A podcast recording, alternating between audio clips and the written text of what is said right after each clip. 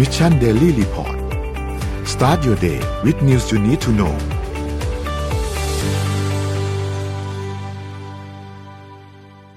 สวัสดีครับยินดีต้อนรับเข้าสู่ Mission Daily Report ประจำวันที่หนึ่งเมษายน ขึ้นเดือนใหม่ กระตุกเลย ค้างเลย นึกเดือนไม่ออก 2565 นะครับ วันนี้คุณอยู่พวกเราสามคนตอนเจ็ดโมงถึงแปดโมงเช้า สวัสดีพี่ปิ๊ก สวัสดีพี่เอ็มครับ สวัสดีค่ะ ครับวันนี้ว่า April Fool นะ April Fool Fool ฮะเพราะฉะนั้นสองคนโดนหลอกนะคะทั่วไปหมดห้ามไปเล่นอะไรกับใครนะคนไทยเขาไม่ชอบ ครับผมอะวันนี้เดี๋ยวเราค่อยๆ อัปเดตเรื่องราวต่างๆกันนะครับ ว่ามีอะไรเกิดขึ้นบ้างในช่วง 24 ชั่วโมงที่ผ่านมานะครับ เดี๋ยวเราไปเริ่มต้นการอัปเดตที่ตัวเลขกันก่อนนะครับ ล่าสุดนะครับ ตัวเลขการฉีดวัคซีนเราฉีดไปประมาณ 290,000 โดสนะครับแล้วรวมๆแล้วเนี่ยเกือบๆจะ 34%แล้วนะครับสำหรับเข็มบูสเตอร์เข็มที่ 3 นะครับ ถัดมาครับสถานการณ์ผู้ป่วยครับ ตอนนี้สถานการณ์ผู้ป่วยเนี่ย รวมแล้วเนี่ยนะครับ เพิ่มเติมขึ้นมา 27,000นะครับ ถ้าหากว่าบวก ATK เข้าไปอีกก็จะอยู่ประมาณ 40,000กลางๆนะครับ ซึ่งก็เป็นผู้ติดเชื้อที่ยังสูงอยู่นะครับ ตัวเลขผู้เสียชีวิตก็ยังสูงครับอยู่ที่ 85 คนนะครับ รักษาหายอยู่ที่ประมาณ 25,000นะครับ เป็นผู้ป่วยอาการหนัก 1,808 และใส่เครื่องช่วยหายใจ 713 นะครับ นี่คือสถานการณ์ณปัจจุบันตอนนี้นะครับ ก็ยังอันตรายมากอยู่นะครับ ก็ ใครที่เดินทางไปไหนมาไหนก็ระมัดระวังตัวกันด้วยนะครับถัดถัดมาครับแต่ชนีตลาดหลักทรัพย์ครับเซ็ตอยู่ที่1,695.24นะครับ ติดลบมา0.19%นะครับ แล้วก็หุ้นต่างประเทศก็มีการปรับตัวลดลงเล็กน้อยด้วยนะครับ ดาวโจนส์ติดลบ0.43%นะครับ NASDAQ ติดลบ0.25% NYSE ครับ ติดลบ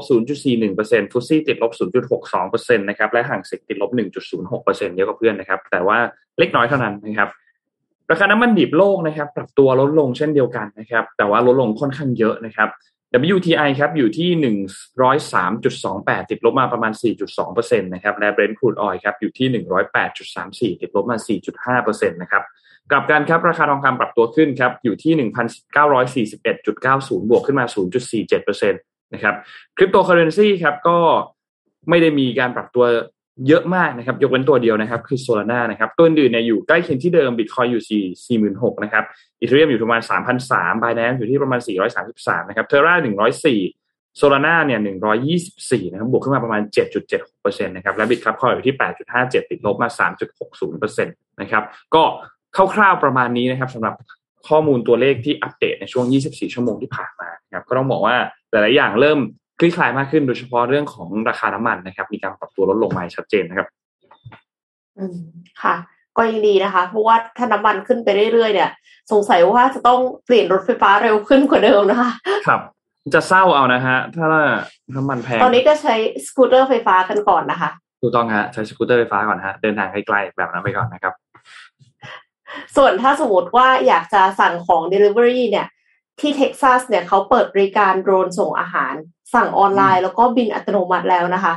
ชื่อว่า Flytex ค่ะ Flytex เนี่ยเป็นสตาร์ทอัพด้านการส่งอาหารออนไลน์ ซึ่งเพิ่งเปิดบริการโดรนบินขนส่งอาหารออนไลน์ โดยใช้ระบบการบินอัตโนอัตโนมัติในเมืองดัลลัสแล้วก็ฟอร์ตเวิร์ธเมโทรเพล็กซ์ที่รัฐเท็กซัส ประเทศสหรัฐอเมริกา ด้วยความร่วมมือกับบริษัทส่งอาหารออนไลน์ Brinker International รูปแบบใหม่นะคะ เป็นการสั่งออนไลน์ แล้วก็ส่งอาหาร เพิ่มความสะดวกรวดเร็วหลีกเลี่ยงความล่าช้าจากปัญหาจราจรทำให้อาหารเนี่ย ก็คือถึงมืออย่างรวดเร็วเลย โดยโดรนเนี่ยบินเป็นเส้นทางตรงดิ่งไปหาบ้านของลูกค้าผู้สั่งอาหาร ไม่ใช่แบบว่าอุ้ยเป็นบ้านที่สองบ้านที่สามกว่าจะได้อาหารอาหารเย็นแล้วนะคะอันนี้คือเชื่อมต่อกับแอปพลิเคชัน เพื่อแจ้งให้ลูกค้าทราบถึงอาหารที่กำลังมาส่งทางอากาศ ก็คือมี location บอกเลยว่ากำลังบินอยู่ตรงไหนแล้วนะคะ เมื่อถึงเป้าหมายเนี่ยโดรนก็จะทำการหย่อนอาหารลงเหมือนในคลิปเลยนะคะ ก็หย่อนอาหารลงจากท้องฟ้าถึงมือลูกค้าไปเลย แปลว่าอะไรไม่ต้องห่วงเรื่องโควิด -19 เนาะเพราะว่าเราไม่จำเป็นจะต้องสัมผัสกับคนส่งอาหาร แต่ว่าปกติเขาก็จะแบบอะมาวางหย่อนไว้หน้าบ้าน อันนี้ก็คือเรารู้อยู่แล้วนี่ว่าโลเคชันของโดรนอยู่ตรงไหนเพราะใกล้บ้านเราเราก็เดินออกไป เสร็จแล้วเราก็ไปรับอาหารจากโดรนได้เลยนะคะ เทคโนโลยีโดรนบินบริษัท Flytex Flytrex เนี่ยร่วมมือกับบริษัท c o s y Aviation Unmanned ซึ่งมีความเชี่ยวชาญในการพัฒนาโดรนบิน โดยที่ไม่ต้องใช้คนเนี่ยค่ะการเปิดให้บริการครั้งนี้เนี่ยได้รับการตรวจสอบและอนุมัติจากสำนักงานบริหารการบินสหรัฐอเมริกาหรือว่า FAA แล้ว คือเมื่อก่อนนะคะมันก็จะมีการทดสอบเดียวมากมีทุกเจ้าทดสอบหมด แต่ปรากฏว่าเจ้าเนี้ยเขาได้รับการอนุญาตแล้วจริง ๆนะคะ เพราะฉะนั้นก็สามารถที่จะ ขยายผลได้ค่ะ ตอนนี้ก็ทำการเปิดให้บริการใน North Carolina แล้วก็สามารถให้บริการกับบ้านของลูกค้าได้กว่า 10,000 ครัวเรือนแล้วด้วยนะคะ มาตั้งแต่ปี 2020 ใช้โดรนขนาดเล็กแล้วก็บินได้คล่องแคล่วกว่าคู่แข่งอื่น ในช่วงปี 2021 ที่ผ่านมาบริษัทเนี่ยเปิดเผยสถิติการให้บริการ โดยมียอดสั่งอาหารมากกว่า 12,000 รายการ และส่วนใหญ่สามารถส่งถึงมือลูกค้าได้อย่างสมบูรณ์ ส่วนใหญ่อะแสดงว่าก็ต้องมีส่วนน้อยที่แบบว่าอาจจะหกบ้างนะคะ แต่เวลาเราใช้ไรเดอร์มันก็มีหกบ้างเหมือนกันนะคะ ก็เป็นอะไรที่น่าตื่นเต้นมากค่ะ อยากจะได้โดรนส่งอาหารว่างค่ะ จะได้ไม่ต้องรอเป็นบ้านที่สองบ้านที่สามกลัวว่ามาอยู่ประเทศไทยจะหายอะสิฮะ โดรนจะหายหรือเปล่าไม่หายไม่เท่าไหร่พี่ว่าโดนหนังสติ๊กยิงตกหรือไม่โดนก็วิ่งไปแล้วก็คาเสาสายไฟหน้าตึกอะสมมติเรามา เขากำลังเรามาเอาอะไรสายนะไฟลงดินอยู่แหม้ก็เอาลงกี่เส้นกันถนนน่ะ คือก็มีสมมติเอาง่ายๆนะไปซอย ซอยลาดพร้าวอะนนท์ครับลาดพร้าวแบบโชคชัยสี่ตรงนั้นซึ่งถนนเขาค่อนข้างแคบใช่ไหมครับ แล้วหน้าตึก ตรงนั้นก็ต้องรับว่าเป็นพื้นที่เป็นตึกแถวเยอะใช่ไหมแล้วหน้าตึกแถวก็จะมีสายไฟสายโทรศัพท์อะไรต่างๆอะคิดดูสิว่าโอ้โหยังไงเนี่ย ตอนแลนด์ลงมา ได้คายตรงนั้นกันบ้างอะจริงครับพี่ อ่าอ่าเราไม่พูดไม่พูดไม่พูดเฮ้ยแต่พูดถึงเมื่อวานเห็นเมื่อวานที่ตอนคุยเรื่องนโยบายหาเสียงเนี่ยพี่ก็ดูอยู่นะนโยบายเลือกตั้งผู้ว่ากทมอพี่อะแหมไม่อยู่ในสภาพที่พร้อมจะกดเข้ามาแจม เพราะว่าเราก็อยากจะพูดเลยว่ามันเริ่มต้นเลยนะ มันเห็นกันตั้งแต่ตอนเริ่มต้นแล้วว่าคนที่เป็นผู้สมัครทั้งหลายเนี่ย เขามีความเข้าใจเลยเห็นใจคนกรุงเทพข้างไหนดูจากไหนดูไหมนนท์พี่ดูจากการติดตั้งวิธีการติดป้ายหาเสียงพี่ก็ดูรู้อย่างแรกขเลวายงทางหรือเปล่าใช่ไหมคะอืมใช่แค่คุณติดป้ายหาเสียงแปะบนเสาไฟแล้วทำให้ทางเดินเท้าตอนนั้นเดินไม่ได้นะพี่แปลง่ายนะแค่นี้คุณก็ไม่เห็นหัวเราแล้วอะอืม แล้วคุณบอกคุณจะมาแก้ปัญหาเหรอนี่พี่บอกเลยพี่แบบพี่ดูแค่นี้บอกอือหือเนี่ยมาละวิธีเดิม ทุกอย่างก็คือฉันต้องได้จุดที่เด่นที่สุดฉันต้องได้ตำแหน่งที่คนเห็นอะไรอย่างนี้ คนจะเดินเท้าเดินไม่ได้เรื่องของคุณอย่างเงี้ย อืม เพราะฉะนั้นก็ฝากแหละครับ คืออย่างน้อยแม้ว่ามันจะเป็นเวลาแค่เดือนครึ่งเนาะแต่เดือนครึ่งนั้นน่ะ ทางเท้าที่เดินไม่ได้ มันอาจจะทำให้เกิดอุบัติเหตุได้ไง ครับ เปลี่ยนเธอะขอความกรุณาด้วยกับผู้สมัครทุกท่านนะ ผมไม่ได้ว่าใครเพราะเป็นเฉพาะคนนะเพราะเป็นกันแทบทุกคน มีบางคนไม่เป็นนะแต่ ผมมีบางคนไม่เป็นนะครับก็ผมก็จพูริดงเหรออย่างคะนั้นแต่ผมพูดได้อย่างอาจารย์ชาติชาติแกเขียนเลยว่านโยบายของแกคือไม่ติดป้ายบนเสาไฟบนทางเดินเท้าอ๋อเพราะว่าแกแกเขียนเลย เพราะว่าแกก็ขึ้นเพราะผมตามเฟซบุ๊กทุกคนอยู่แล้ว ผมก็แบบเราจะรู้ว่าทุกคนทำอะไรใช่ไหมอ่าแต่เราเห็นแล้วอย่างรู้สึกจะมีของอืมคุณวิโรธที่ติดป้าย ป้ายจะเล็กกว่าคนอื่น แล้วก็ป้ายเออจะคืออย่างเงี้ยโอสูงเคกคือว่าถ้าติดอย่างให้เงี้มันยไม่ขวางใช่ทางคือคนที่คือคนที่เข้าใจจริงๆไง คือคนที่เข้าใจแม้กระทั่งปัญหาเบื้องต้นที่เราบอกคนกรุงเทพมีปัญหาอะไรอย่างเงี้ยทุกคนพูดเรื่องทางเท้าใช่ไหมแค่ตอนหาเสียงคุณยังทำขนาดที่ว่าคุณไม่ผมแทงพี่คำไม่ง่ายนะคุณไม่เห็นหัวเราแล้วอะแล้วคุณจะมาทำเรื่องอื่นได้ยังไง คุณจะโดนเก็บไปเนี่ยอ่าไปไปไปไปไปไปเรื่องอื่นเรื่องอื่นไม่เราพูดด้วยความหวังดีจริงๆนะใช่ใช่พูดด้วยความหวังดีครับถูกครับ เพราะว่ามันอาจจะเป็นสาเหตุเล็ก ๆ ที่ทำให้เกิดอุบัติเหตุก็ได้แล้วแหมนะอะไปดูเรื่องเศรษฐกิจแป๊บหนึ่งครับ เพราะว่าเมื่อกี้น้องเอ็มพูดเรื่องเศรษฐกิจเรื่องราคงราคาแล้วอันนี้ เป็นสัญญาณที่ก็ยังไม่ค่อยดีอยู่ก็คือเรื่องของ food price index นะครับ ก็คือเรื่องของดัชนีราคาอาหารนะครับ เมื่อวานนี้ทาง Nikkei Asia ก็ได้ทำตัวเลขออกมานะครับเขาได้การออกไปสำรวจนะครับซูเปอร์มาร์เก็ตแล้วก็ร้านเขาเรียกร้านขายของนะครับ กว่า 470 แห่งแห่งในญี่ปุ่นนะครับ เพื่อสำรวจราคาอาหารนะครับ โดยการสำรวจเนี้ทำตั้งแต่ช่วงเดือนพฤศจิกายนจนถึงเดือน กุมภาพันธ์ที่ผ่านมานะครับ ผลออกมาก็น่าห่วงนะครับ ก็คือราคาขนมปังนะครับ แล้วก็เส้นพาสต้าอะไรต่างๆวัตถุดิบต่างๆ ที่ทำจากแป้งและข้าวสาลีเนี่ย เป็นกลุ่มสินค้าที่มีราคาเพิ่มขึ้นสูงสุดคือ6ถึง7%นะครับครับในขณะที่ frozen food นะครับ แล้วก็เส้นพาสต้าแห้ง ราคาบวกขึ้นไปประมาณ3%นะครับ แล้วก็สินค้ากลุ่มอื่นๆเนี่ยทยอยอ่าเขาเรียกปรับตัวขึ้นกันหมด โดยทำให้ food price index ในญี่ปุ่นเนี่ย สูงขึ้นเป็นประวัติการในรอบสูงขึ้นที่สุด เปอร์เซ็นต์เพิ่มขึ้นอะ สูงสุดในรอบเจ็ดปีนะครับ แล้วก็มีสินค้ากว่า 90%ของกลุ่มสินค้าที่ต้องการสำรวจนั้นขึ้นราคาไปแล้วนะครับ แปลว่าของสิบอย่างที่เราทานเก้าอย่างขึ้นไปแล้ว ซึ่งเป็นสิ่งที่เรียกว่าไม่ใช่ดีเท่าไหร่เนาะสำหรับคนที่เราต้องซื้ออาหารทานนะครับ นี้มาดูตัว ตัวกราฟนั้นมีกราฟอันหนึ่งของ OMD นะครับ ซึ่งเป็นหน่วยงานที่สำรวจเรื่องนี้มาแบบจริงจังนะครับ ดูจะดูดัชนีตัวกราฟนะครับ ก็จะเห็นว่า แต่ละประเทศเนี่ย มีการบวกขึ้นเพิ่มขึ้นของ OECD นะไม่ใช่ OMD ขอโทษที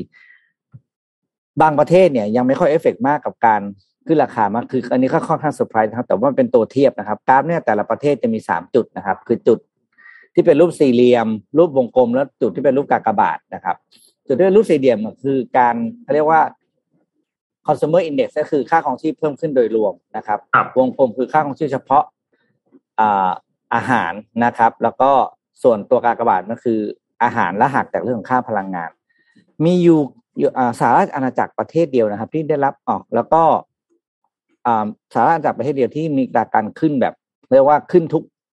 ขึ้นทุกดอกไม่ต่างกันเลยคือรวมแล้วเนี่ยคือยังไงก็คือขึ้นรวมนะครับ ก็คือ ทั้งอาหารทั้งราคาพลังงานนะครับ โดยจุดสีดำก็คือ OECD total เนี่ยบอกสำรวจมาแล้วปีนี้อัตราราคาอาหารเพิ่มขึ้นอยู่ประมาณหกถึงเจ็ดเปอร์เซ็นก็ถือว่าเป็นภาระเขาเรียกค่าใช้จ่ายที่เพิ่มขึ้นแบบปฏิเสธไม่ได้และหลีกเลี่ยงไม่ได้นะครับ เพราะฉะนั้นเนี่ยถ้ามีทางเลือกนะใครที่บ้านพอพอมีบริเวณอะไรอย่างเงี้ยนะก็ปลูกทานเองก็ไม่เลวนะจริงๆก็ต้องยอมนะทีนี้ใครจะหาไม่ได้ก็ต้องหาละที่ปลูกอะ่ะ ไปหาซื้อกระบะซื้ออะไรมาอย่างเงี้ยนะครับเพราะว่ามันช่วยได้จริง ๆ เรื่องค่าใช้จ่ายอะไปต่อครับ อืมพี่ปิ๊กพูดเหมือนบางคนเลยอะทำไมอะเหมือนกันที่ปลูกทานเองแล้วก็บอกว่าเลี้ยงไก่เองเลยไอเลี้ยงไก่มันจะนานหน่อยแต่ว่าปลูกผักช่วยได้จริงๆเพราะว่าอย่างน้อยเนี่ย วันที่เราซื้อเยอะๆแล้วแม่มันจะเห็นอะไรรู้ไหมตอนตอนตอนที่เราไม่มีตังค์จะซื้ออะไรกินเราจะรู้สึกนะอืม ใช่เออแบบเราจะซื้อนี่ก็ไม่พอนี่ก็รู้สึกเราจะต้องตัดบางอย่างที่จำเป็นออกไป เพื่อเลือกสิ่งที่จำเป็นที่สุดที่เหลืออยู่นี่โอ้ทรมานมากเพราะฉะนั้นอะไรที่ปลูกได้ปลูก บ้านพี่ก็ปลูกอันง่ายๆนะกะเพราโหระพาที่มันปลูกแบบ ที่ใช้คำว่าปลูกแบบไม่ต้องดูแลมากแต่เวลาจะทำทานไปซื้อนี่แพงนะกะเพราอะไรที่เขาเด็ดเป็นใบเนี่ยสิบบาทห้าบาทพวกเนี้ยได้นิดเดียวเองทีก็หลายตังค์อืมนะครับเอาละแค่นี้ก่อน อืมเริ่มจากพวกนี้ง่ายๆก่อน ครับอะอะ โอเคนมพามาดูเรื่องของสถานการณ์รัสเซียแล้วก็ยูเครนกันต่อครับว่าณขณะตอนนี้เนี่ยเป็นอย่างไรบ้างนะครับเดี๋ยวเราค่อยๆ อัปเดตไปตามจุดต่างๆนะครับ เริ่มต้นจากพื้นที่บริเวณของเชอร์โนบิลกันก่อนนะครับเมื่อวานนี้เนี่ยทางด้านของ CNBC เนี่ยมีการรายงานนะครับ ว่ากองทัพรัสเซียเนี่ยที่เขาเข้าไปยึดครองตัวบริเวณโรงงานไฟฟ้าพลังงานนิวเคลียร์เชอร์โนบิลเนี่ยเป็นที่แรกๆเลย ตั้งแต่ตอนที่บุกเข้าไปนะครับเขาไปบุกเข้าไปยึดตรงเชอร์โนบิลมาตั้งแต่วันที่ 24 กุมภาพันธ์ซึ่งซึ่งก็คือวันแรกที่เข้าไปบุกในพื้นที่ของยูเครนเลยนะครับ เพราะว่าโอเคหนึ่งเนี่ยในเรื่องของพื้นที่ตรงนั้นเนี่ยมันก็เป็นพื้นที่สำคัญนะครับ และถ้าหากว่าเกิดเหตุระเบิดเกิดอะไรขึ้นมาเนี่ยมันก็มีนิวเคลียร์มีอะไรอยู่ในนั้นด้วยนะครับ เพราะฉะนั้นการที่รัสเซียเข้าไปยึดพื้นที่อยู่ตรงนี้เนี่ยหลักๆแล้วเนี่ยมันก็มีสองปัจจัย ปัจจัยที่หนึ่งเลยก็คือโอเคเขาก็เข้าไปกระชับพื้นที่สองเนี่ย คือเรื่องของการที่พอเขาไปยึดพื้นที่ตรงนั้นไว้แล้วเนี่ย มันเป็นการปิดไม่ให้มีมือที่สามเข้ามาโจมตีในพื้นที่บริเวณโรงไฟฟ้า ถ้าหากว่ามีการโจมตีเกิดขึ้นในพื้นที่โรงไฟฟ้าเนี่ยแน่นอนว่าเป้าแรกที่จะถูกมุ่งไปเลยว่าเอ๊ะใครเป็นคนโจมตีพื้นที่นี้เนี่ยก็คงหนีไม่พ้นทางหน้าของฝั่งรัสเซียนะครับ เพราะฉะนั้นก็เลยมีความจำเป็นต้องไปยึดบริเวณ โรงไฟฟ้าพลังงานนิวเคลียร์เชอร์โนบิลไว้นะครับ ทีนี้ตอนนี้เนี่ยก็มีการส่งมอบคืนให้กับทางการของยูเครนเรียบร้อยแล้วนะครับ ซึ่งเป็นการยืนยันจากทางด้านของเอ่อ IAEA นะครับก็คือทางด้านของพลังงานปรมาณูระหว่างประเทศนะครับ ซึ่งก็รายงานออกมาข้อมูลตรงกันนะครับ ก็มีการพบว่า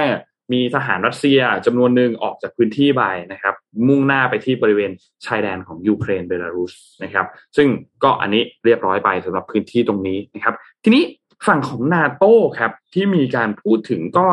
น่าสนใจเหมือนกันนาโต้เนี่ยมีการประกาศออกมาบอกว่า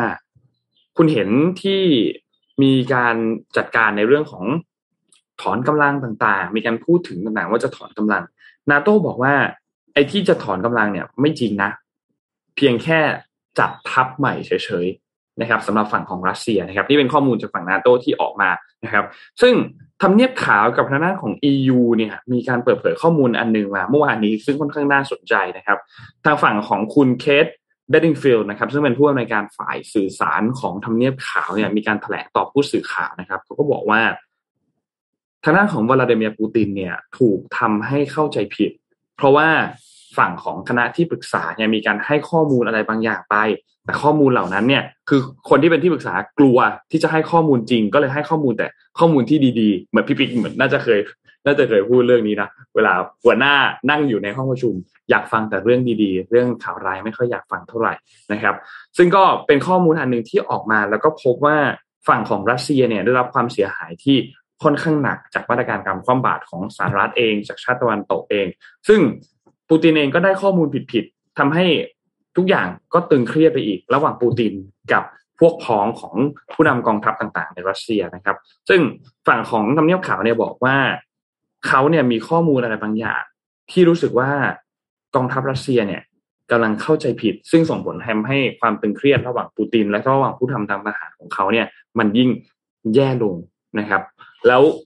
ฝั่งของทำเนียบขาวก็เชื่อว่าปูตินเนี่ยได้รับข้อมูลบางอย่างที่ไม่ถูกต้องจากที่ปรึกษาของเขาว่าปฏิบัติการทางอาหารที่เกิดขึ้นตอนนี้เนี่ยสถานการณ์มันย่ำแย่มากแค่ไหน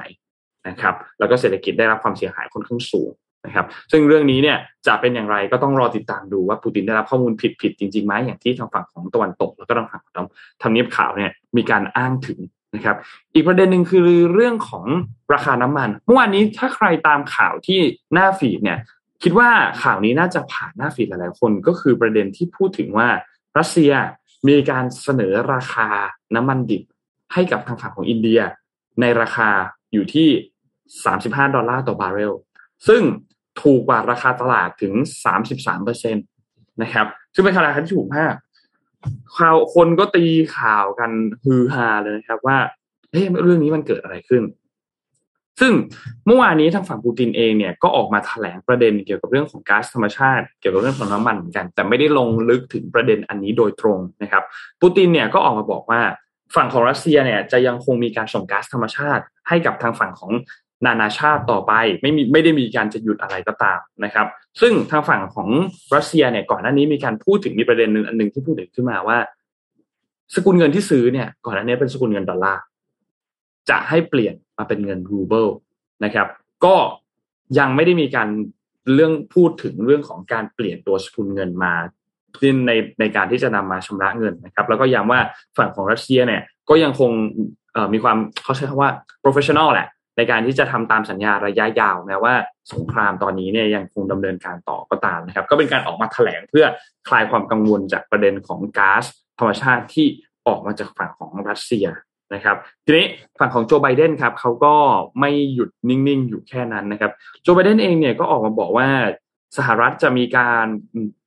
ปล่อยน้ำมันสำรองสู่เข้าสู่ตลาดนะครับ แล้วก็มีการออกมาตรการส่งเสริมเพื่อควบคุมราคาน้ำมันที่เพิ่มสูงขึ้น นั่นเป็นเหตุผลว่าทำไมเนี่ยเราเห็นในเรื่องของราคาน้ำมันช่วง 24 ชั่วโมงที่ผ่านมาเนี่ยมันปรับตัวลดลงประมาณ 4 4กับ5เปอร์เซ็นต์นะครับก็เมื่อวานนี้โจไบเดนก็มีคำสั่งให้ปล่อยน้ำมันออกจากคลังสำรองของน้ำมันเชิงยุทธศาสตร์ของสหรัฐนะครับ ซึ่งปล่อยเพิ่มขึ้นวันละ 1 ล้านบาร์เรลนะครับ1ล้านบาร์เรลเนี่ยก็คิดเป็นประมาณ1%นต์นะครับของ consumption น้ำมันทั้งหมดต่อวันนะครับ ซึ่งเยอะนะหนึ่งเปอร์เซ็นต์นี่เยอะนะครับ แล้วก็จะปล่อยติดต่อกันเป็นระยะเวลาหกเดือนด้วยนะครับจุดประสงค์หลักๆเนี่ยก็คงเป็นเรื่องของการ ควบคุมราคานะครับ นอกจากจะมีการเพิ่มปริมาณน้ำมันในตลาดแล้วเนี่ยก็มีมาตรการอื่น ๆ เช่น เรื่องของอส่งให้บริษัทผลิตน้ำมันต่างๆเนี่ยเพิ่มปริมาณการผลิตขึ้นมานะครับ ซึ่งก็จะมีบทลงโทษด้วยถ้าบริษัทเหล่านั้นเนี่ยไม่เพิ่มกำลังการผลิตขึ้นมานะครับ เพราะฉะนั้นนี่ก็เป็นภาพรวมนะครับที่เกิดขึ้นของสถานการณ์เรื่องของราคาน้ำมันที่มีการปรับตัวลดลงนะครับ ซึ่งควบคู่ไปกับมาตรการที่ทางฝั่งของโจไบเดนเนี่ยก็มีการประกาศออกมารวมถึงฝั่งของปูตินเองก็มีการประกาศออกมาเช่นเดียวกันว่า เขาจะไม่มีการตัดท่อส่งน้ำมันพูดง่ายๆก็ยังคงจ่ายในเรื่องของก๊าซธรรมชาติให้กับนานาชาติต่อไปนะครับ ราคาน้ำมันเองเมื่อวานนี้ก็ปรับตัวลดลงมาค่อนข้างเยอะนะครับหกสี่ห้าหกเปอร์เซ็นต์แถวๆนี้เลยนะครับ คิดว่านี่น่าจะเป็นสถานการณ์ล่าสุดนะครับที่ออกมานะครับอ๋อแล้วที่นนบอกเมื่อกี้เขาปล่อยวันละหนึ่งเนี่ย การที่ปล่อยวันละหนึ่งล้านบาร์เรลเนี่ย6เดือนเนี่ยนะครับ นั่นหมายความว่าจะปล่อยออกมา180ล้านบาร์เรลที่จะออกมาจากคลังสำรองของน้ำมันสหรัฐเนี่ยนะครับ เพื่อที่จะควบคุมราคาอันนี้นะครับ เยอะนะ เยอะนะวันละหนึ่งวันละหนึ่งล้านบาร์เรลนี่เยอะมากนะครับ ประมาณหนึ่งเปอร์เซ็นต์นะครับ เยอะครับ แต่ว่าตัวสหรัฐเองเนี่ยเขาใช้ประมาณวันละยี่สิบล้านบาร์เรลหรือเปล่าคะอ่าใช่ถูกต้องครับเขาก็ใช้เยอะแต่ว่า คือเรื่องนี้เนี่ยมันต้องบอกว่ามันเป็นการปล่อย เขาเรียกว่าอยู่ดีๆเราก็ผลิตน้ำมันเพิ่มขึ้นมาได้อีกวันละหนึ่งล้านบาร์เรล ซึ่งทั้งโลกเนี่ยมันผลิตเพิ่ได้มสป라이ใช่แล้วมันก็เพิ่มสปายเข้ามาครับลดราคาถูกต้องครับ ก็หวังว่าหลังจากนี้สถานการณ์จะคลี่คลายมากขึ้นเรื่อยๆนะน่าจะน่าจะดีน่าจะดีมากยิ่งขึ้นนะครับอ๋อเรามีอีกเรื่องหนึ่งขอสุดท้ายแล้วครับ ก็คือทางด้านของ IMF ครับ IMF เนี่ยมีการออกมาพูดถึงเรื่องประเด็นของการคว่ำบาตรเอ่อรัสเซีย ซึ่งหลักๆเนี่ยจะชี้ไปทางฝั่งของสหรัฐ นะครับ แล้วก็ฝั่งของชาติตะวันตกนะครับเขาพูดถึงประเด็นน่าสนใจครับทางด้านของคุณกีตาโตบินานะครับ ซึ่งเป็นรองกรรมการผู้จัดการกองทุนการเงินระหว่างประเทศหรือว่า IMF เนี่ยเขาให้สัมภาษณ์กับสำนักพิมพ์ หนังสือพิมพ์ Financial Times นะครับ บอกว่าไอ้เรื่องการคว่ำบาตรที่เกิดขึ้นเนี่ย มันจะส่งผลทำให้สกุลเงินดอลลาร์เนี่ยมีความสำคัญ น้อยลงและระบบการเงินของโลกเนี่ยจะกระจายตัวมากขึ้นนะครับแน่นอนแหละว่าสกุลเงินดอลลาร์ยังคงเป็นสกุลเงินหลักของโลกอยู่ แต่ว่าการคว่ำบาตรในรอบนี้เนี่ยมันจะส่งผลทำให้เงินมันกระจายตัวไปตามรายย่อยระดับย่อยต่างๆเนี่ยมากขึ้นบางประเทศก็เริ่มมีการคิดว่าจะใช้สกุลเงินใหม่ในการที่จะชำระหนี้ทางการค้านะครับ ซึ่งฝั่งของรัสเซียเนี่ยแน่นอนว่าก็ต้องมีประเด็นเรื่องของการลดการพึ่งพาเงินดอลลาร์อยู่แล้วนะครับ ซึ่งก็ลดมา ตลอดระยะเวลาหลายปีในช่วงตั้งแต่มีการเข้ายึดครองไครเมีย ในช่วงเวลาก่อนหน้านี้แล้วนะครับ ประมาณสักแปดปีที่แล้วนะครับ ที่ยึดครองไครเมีย และก็ถูกคว่ำบาตรรัสเซียถูกคว่ำบาตรก็ต้องลดความสัมพันธ์ในการพึ่งพาสกุลเงินดอลลาร์อยู่แล้วสำหรับฝั่งของรัสเซียนะครับ และอีกประเด็นหนึ่งที่ทางด้านทางด้านของ IMF ตั้งข้อสังเกตมาก็คือ ทุนสำรองระหว่างประเทศในรูปแบบของสกุลเงินดอลลาร์เนี่ยในช่วงสองทศวรรษที่ผ่านมาเนี่ยมันลดลงครับจากเจ็ดสิบเปอร์เซ็นต์ ลดลงมาเหลือหกสิบเปอร์เซ็นต์ส่วนทุนสำรองสกุลเงินอื่นๆเนี่ยมันเพิ่มสัดส่วนมากขึ้น โดยสกุลเงินที่เพิ่มมากที่สุดเนี่ยก็คือดอลลาร์ออสเตรเลียนะครับอืมทีนี้แปลกจังอืมน่าสนใจนะ อันนี้น่าสนใจนะ แต่ว่าอันนี้ในรอบ 20 ปีนะครับ ในรอบ 20 ปี 2 ทศวรรษนะครับ แล้วก็ประมาณ 25%ของสัดส่วนเงินทุนสำรองระหว่างประเทศ ในรูปแบบสกุลเงินดอลลาร์ที่ลดลงเนี่ยหนึ่งเลยก็คือเงินหยวนเพิ่มสัดส่วนขึ้นมาด้วย นะครับค่ะแล้วก็ข้อมูลจาก IMF เนี่ยระบุว่าเงินสำรองของธนาคารกลางทั่วโลกเนี่ยเป็นเงินหยวนน้อยกว่า 3%เพราะฉะนั้นการที่จะบอกว่าหยวนเนี่ยจะมาแทนดอลลาร์เนี่ยยังยังพูดได้ไม่เต็มปากมากขนาดนั้นนะครับยังยังยังไม่ใช่ในช่วง 5 ปี 10 ปีนี้ อาจจะต้องใช้ระยะเวลานานมากกว่านั้นนะครับเพราะฉะนั้นก็ประมาณนี้ครับต้องติดตามดูครับ อย่างที่บอกครับว่าการคว่ำบาตรเนี่ยไม่ได้เสียแค่ฝั่งที่ถูกคว่ำบาตรอย่างรัสเซียเท่านั้น แต่ฝั่งที่เป็นคนไปคว่ำบาตรเขาเนี่ย ก็ได้รับผลกระทบเช่นเดียวกันนะครับ ค่ะ มีอีกข่าวหนึ่งนะคะ ก่อนที่จะไปเจ็ดโมงครึ่งกันพี่ปิ๊กมีเจ็ดโมงครึ่งใช่ไหมคะวันนี้นี่ครับแล้วเรามีเนื้อหาจาก SCB ด้วยเนาะวันนี้มีสองอย่างถูกต้องครับ อ่าค่ะอืมก็เอ่อเป็นเรื่องของพลังงานค่ะตะกี้นี้เนี่ยเราก็พูดถึงเรื่องราคาน้ำมันนะคะความกดดันมันเยอะมากเลยตอนที่มีต่อราคาน้ำมัน ทีนี้ค่ะ ค่ายรถยนต์ในจีนเนี่ย เริ่มทดสอบยานยนต์พลังงานเมทานอลในเดนมาร์กค่ะ อันนี้ก็เป็นอีกพลังงานทางเลือกหนึ่งนะคะ ที่เป็นมิตรต่อสิ่งแวดล้อมค่ะ จีรี่ผู้ผลิตยานยนต์สัญชาติจีน เริ่มทดสอบยานยนต์เชื้อเพลิง e-methanol หรือพลังงานเมทานอลที่เกิดจากกระบวนการแยกโมเลกุลของน้ำด้วยไฟฟ้า ซึ่งเป็นมิตรต่อสิ่งแวดล้อม บริเวณท่าเรืออัลเบิร์กของเดนมาร์กนะคะ การทดสอบดังกล่าวเนี่ยประกอบไปด้วยรถยนต์ซีดานสองคัน แล้วก็รถบรรทุกหนักหนึ่งคัน ซึ่งใช้เชื้อเพลิง e-methanol ที่ผลิตโดยเทคโนโลยีเปลี่ยนระบบไฟฟ้าเป็นอย่างอื่น หรือว่า PTX ซึ่งเป็นเชื้อเพลิงหมุนเวียนที่ยั่งยืน แล้วก็มีความเป็นกลางทางคาร์บอนค่ะ คือ carbon neutral ที่ทุกประเทศพยายามจะเป็นนั่นเองนะคะ รัฐมนตรีกระทรวงคมนาคมของเดนมาร์กเนี่ยเข้าร่วมการทดสอบด้วย แล้วก็เรียกร้องให้สนับสนุนเทคโนโลยีเหล่านี้มากขึ้นค่ะ ส่วนฝั่งของจีลี่เองเนี่ยเขาบอกว่าเป้าหมายของความร่วมมือกับเดนมาร์กคือการส่งเสริมเชื้อเพลิง e-methanol และการขับเคลื่อนที่เป็นมิตรต่อสิ่งแวดล้อมในยุโรป ส่วนท่าเรืออัลเบิร์กนะคะประธานท่าเรืออัลเบิร์กเอง ก็ให้สัมภาษณ์ว่าท่าเรือตั้งเป้าหมายการลงทุน 2,000 ล้านโครนเดนมาร์กหรือว่าประมาณ 9,900 ล้านบาทในการคมนาคมขนส่งที่เป็นมิตรต่อสิ่งแวดล้อมด้วยค่ะ ปัจจุบันนี้เดนมาร์กเนี่ยเป็นผู้นำด้านการผลิตพลังงานหมุนเวียนจากลมและแสงอาทิตย์นะคะ แต่ว่าความท้าทายก็คือ มันต้องพึ่งพาสภาพอากาศทำให้รัฐบาลเดนมาร์กประกาศข้อตกลงเกี่ยวกับการผลิตพลังงานด้วยเทคโนโลยี PTX รวมถึงสร้างโครงสร้างพื้นฐานสำหรับการผลิตจัดเก็บ แล้วก็ขนส่งเชื้อเพลิงเมทานอลค่ะ ซึ่งครอบคลุมการจัดซื้อจัดจ้างโดยรัฐบาลมูลค่า 1,250 ล้านโครนเดนมาร์กหรือว่าราว 6,200 ล้านบาทเลยทีเดียวคือ ทุ่มเทมากกับเทคโนโลยี PTX นี้นะคะ โดยปัจจัยที่สำคัญที่เดนมาร์กต้องการส่งเสริมพลังงานเมทานอลเนี่ยคือมอบแนวทางการกักเก็บพลังงานหมุนเวียนส่วนเกิน แล้วก็สร้างเสถียรภาพให้แก่โครงข่ายไฟฟ้าของประเทศค่ะ ในขณะเดียวกัน m e r k ยักษ์ใหญ่ด้านการขนส่งทางเรือของเดนมาร์กเนี่ยก็บุกเบิกการใช้เชื้อเพลิงเมทานอลที่เป็นมิตรต่อสิ่งแวดล้อมในการขนส่งเชิงพาณิชย์แล้วด้วยค่ะ ก็เป็นอีก พลังงานทางเลือกหนึ่งนะคะ ที่จะช่วยให้โลกของเราเนี่ย เข้าสู่ carbon neutral เร็วยิ่งขึ้นค่ะ ครับรถที่เขียนว่าลบสี่สิบนั่นคือรถวิ่งได้ในอุณหภูมิลบสี่สิบองศาเหรอ อันนี้ไม่ใช่ไหมแน่ใจค่ะ ในในข่าวสินหัวเขาไม่ได้บอกมา โอ้แต่ถ้าได้จริงๆนี่คือสุดเลยนะ เพราะลบสี่สิบที่ปกติรถสันดาปวิ่งไม่ได้เลยอยู่แล้วไงลบสี่สิบนี้ อื้อหือนึกไม่ออกนะ อยู่ยังไงวะเนี่ยหนักหน่วงเอออยู่ยากค่ะเออ อยู่ยากมากได้เลเลยยดีกว่าแค่ลบสิบตอนพี่อยู่เชียโก้ลบสิบห้านี้แทบตายแล้วอะบางวันนี้แบบไม่ตายควรจะออกจากบ้านแล้วค่ะ ถ้าจริงๆลบสิบห้าคือแบบว่าว่ามันดูมีเรียนอาไงกาศเมื่อก่อนไงมันไม่มีออนไลน์ไงวันไหนแบบอ๋อหนักๆใช่ไหมเดือนไม่มีกุมภาพันธ์ออนไลน์เราต้องไปเรียนเออโอ้สมัยพี่เรียนมีที่ไหนนะออนไลน์ พี่มีอีเมลครั้งแรกก็ปีนั้นปีเก้าเจ็ดเก้าแปดอะอินเทอร์เน็ตนี่ยังแบบต่อโทรกดโทรศัพท์ต่ออยู่เลย อืม ครับโอ๊ยครับเหนื่อยใจอะนนท์จะเจ็ดโมงครึ่งเลยฮะอ่าเจ็ดโมงครึ่งก็ได้ครับแล้วเดี๋ยวนนท์ต่อของเอซีได้เลยครับได้เลยครับ วันนี้มีบทความหนึ่งจาก CNBC นะครับ ก็เขียนโดยอ่าทอมคอลลี่นะครับทอมคอลลี่เนี่ยเขาก็เป็นนักอ่าศึกษาพฤติกรรมศาสตร์นะครับ แล้วก็เขาก็ไปสำรวจนะครับบทความนี้ชื่อว่า2 240 minutes a day spread the rich from the everyone else นะครับ ก็คืออ่า แปลเป็นไทยง่ายๆคือว่าคนที่มีคนร่ำรวยทั้งหลายเนี่ยเขาใช้เวลาหกชั่วโมงนี้ในแต่ละวันเนี่ยแตกต่างจากคนทั่วไปยังไงบ้าง อ่านะครับแต่เขาบอกเป็นสำรวจมาน่าสนใจมากเขาบอกว่า ตัวตัวทอมเนี่ยเขาไปสัมภาษณ์นะครับ คนจำนวนอ่าสองร้อยสาสิบสามคนที่มีฐานะดีนะครับ แล้วก็ภาพต่อไปได้เลยนะครับ แล้วก็ร้อยี่สิบแปดคนที่มีฐานะ ปานกลางทั่วไปหรือหรือค่อนข้างยากจนนะครับ ในเป็นตลอดเวลาสามปีที่ผ่านมาตั้งแต่เดือนเมมีนาคมปีอ่าสองพันสี่สองพันเจ็ดซึ่งอันนี้นานแล้วนะครับแต่ว่าเขาก็เพิ่งเขียนสรุปอีกทีหนึ่งนะครับเขาบอกว่าเขาค้นพบว่า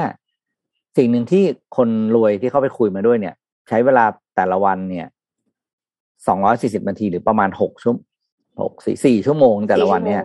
ต่างกันทำอะไรบ้างนะครับ คือวันหนึ่งเรามีพันสี่ร้อยสี่สิบนาทีเนาะ แต่มันจะมีบางบางชั่วโมงเนี่ยที่เราเห็นได้ชัดเจนครับว่า คนจนของคนรวยใช้เวลาต่างกันในเรื่องไปทำอะไรบ้าง อย่างแรกเลยเขาบอกว่ามากกว่า 80%เท่าต่อไปนะครับ มากกว่า 80%ใช้เวลาหนึ่งชั่วโมงในเรื่องของการหมด หมดไปกับการทบทวนเป้าหมายและความฝันของตัวเองครับ ก็คืออยากจะทำอะไรอะไรอย่างเงี้ย ซึ่งการตั้งเป้าหมายหรือ dream setting เนี่ย ไม่ใช่ dream เท่าแบบห้าปีสิบปีหลังจากนี้นะ แต่ คนรวยที่เขาเขียนใช้คำพี่ใครเขาคนรวยกันนะง่ายๆ คนรวยจะใช้ตั้งเป้าหมายวันนี้จะทำอะไรได้บ้าง จะทำอะไรสำเร็จ แล้ววันนี้เราจะไปเจอใครเราจะเป็นคนยังไง จะ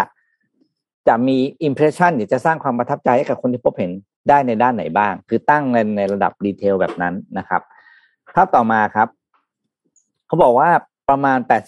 80%ของคนรวยเนี่ย ใช้เวลาหนึ่งชั่วโมงในแต่ละวันนะครับ